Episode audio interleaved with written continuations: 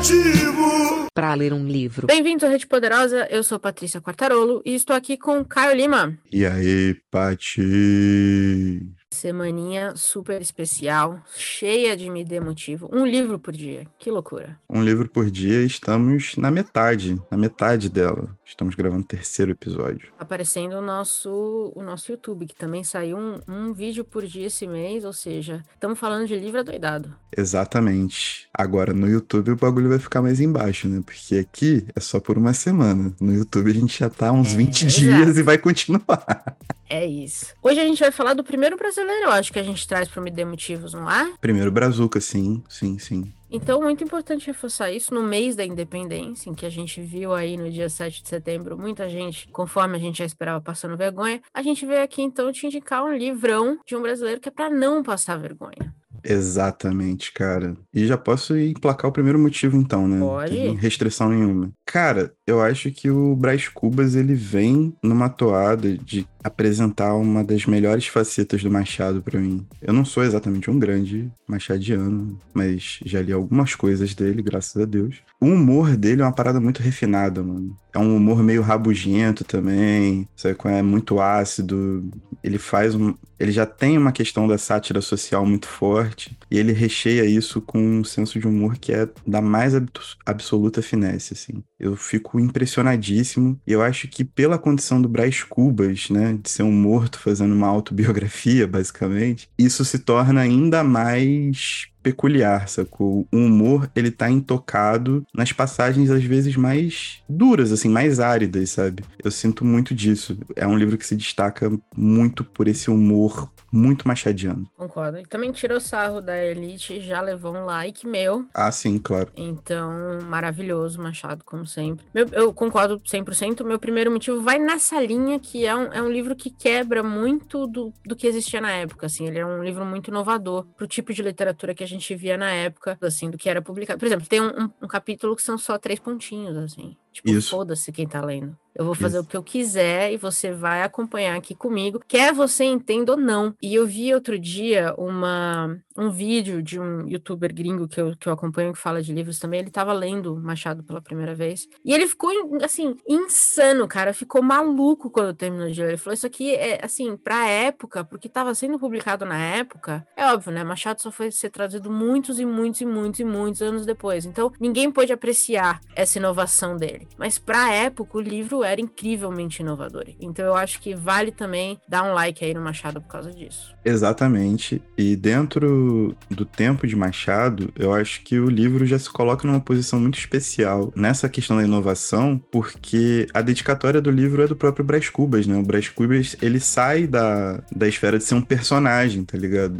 Se o livro não tivesse na capa lá Machado de Assis, tivesse Brás Cubas e fosse Memórias Póssimas de Brás Cubas, seria tipo assim, um humor de um refinamento assim, absurdo, sabe? A gente, às vezes, fala tanto, por exemplo, do Fernando Pessoa e seus heterônomos, e o Machado tava ali também, sabe? Brás Cubas é essa persona, só que morta. E a dedicatória por si só, né? Ao verme que primeiro roeu as frias carnes do meu cadáver. É completamente absurdo, mano. É engraçado, não tem como. É engraçado. Eu queria muito não achar engraçado. Né? Eu gosto que ele é muito realista. E mesmo quando ele fala da Marcela, né? Que ela me amou por 11, alguma coisa, o dinheiro da época, alguma coisa assim. É muito importante porque eu acho que ele também é um livro que ensina muito como ver a vida. Tipo, se você vê a vida de uma forma muito emocionada o tempo todo, muitas vezes as pessoas vão conseguir te enganar de várias maneiras, né? Acho que a Marcela é o maior exemplo disso. Não é que você não deva acreditar no amor, mas você deve entender quem as pessoas são. É o famoso quando as pessoas te dizem quem elas são, acredite da primeira vez. Eu acho que esse é um livro que coloca esse ditado à prova, assim. Você olha pra sua vida sem emoção, você vê um monte de coisa que você fala, caralho, mano, eu acreditei num negócio aí que, porra, quando você perde a inocência, é duro, é um processo muito duro. E pra mim foi isso, foi o Brás Cubas olhando pra vida e falando, cara, eu era muito emocionado demais, assim, sabe? E foi por isso que as pessoas me enganaram, eu fui besta, eu fui inocente com coisa que não deveria. Por outro lado também, e aí pra mim é o grande debate que as obras do Machado normalmente trazem, sem isso ele não teria todas essas coisas pra contar, né? Sem essa emoção, sem acreditar nas pessoas, sem certo nível de inocência, você não tem nenhuma conexão. Sim. Então eu acho que ele coloca os dois lados pelo menos eu interpretei assim quando eu li, as várias vezes que eu li, e eu acho que de uma forma muito lúdica, vamos dizer assim. Meu comentário vem justamente na esteira do seu, porque eu acho que Machado, ele foi tão grande por saber captar meio que o espírito do tempo, sacou? Sempre que rolam essas paradas, né, de tipo, ah, no passado tudo era melhor, que não sei o quê. Aí eu sempre pergunto pra pessoa, pô, mas você já leu Machado de Assis, mano? Será que tudo, tipo, não por ele ter exatamente uma visão pessimista de mundo, mas é por ele realmente fazer esse balanço muito bem. Ele sempre fez esse balanço muito bem. As suas personagens, nos seus conflitos, tanto materiais quanto os seus conflitos emocionais e metafísicos, às vezes, como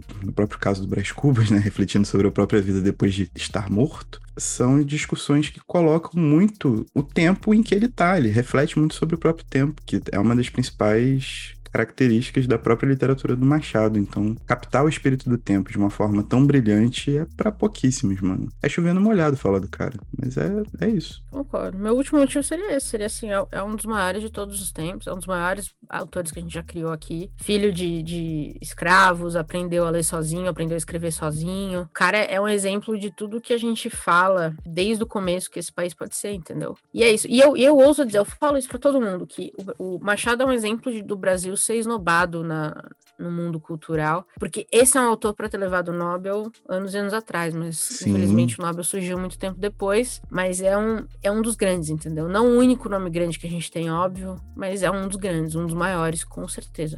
Claro, eu acho que quem tem contato com a literatura de Machado de Assis deve colocá-lo, com certeza, entre um dos maiores da história. Tem a menor sombra de dúvida. Né? Até Susan Sontag achava isso. Quem sou eu pra dizer que não? Pois é, né? Assim, né? A gente que tá falando, a gente só lê e repassa. Eu não vou discutir com ela, você entendeu? Exatamente. Verdade, verdade. Tá dada a letra pra mim. Pra mim também, cara. Pra mim tá suave. Então é isso. Todo mundo que tá ouvindo, para agora, que já acabou. E vá ler Memórias Póssimas do Machado. É isso. Leiam Machado de Assis. Temos um episódio. E tchau. Tchau.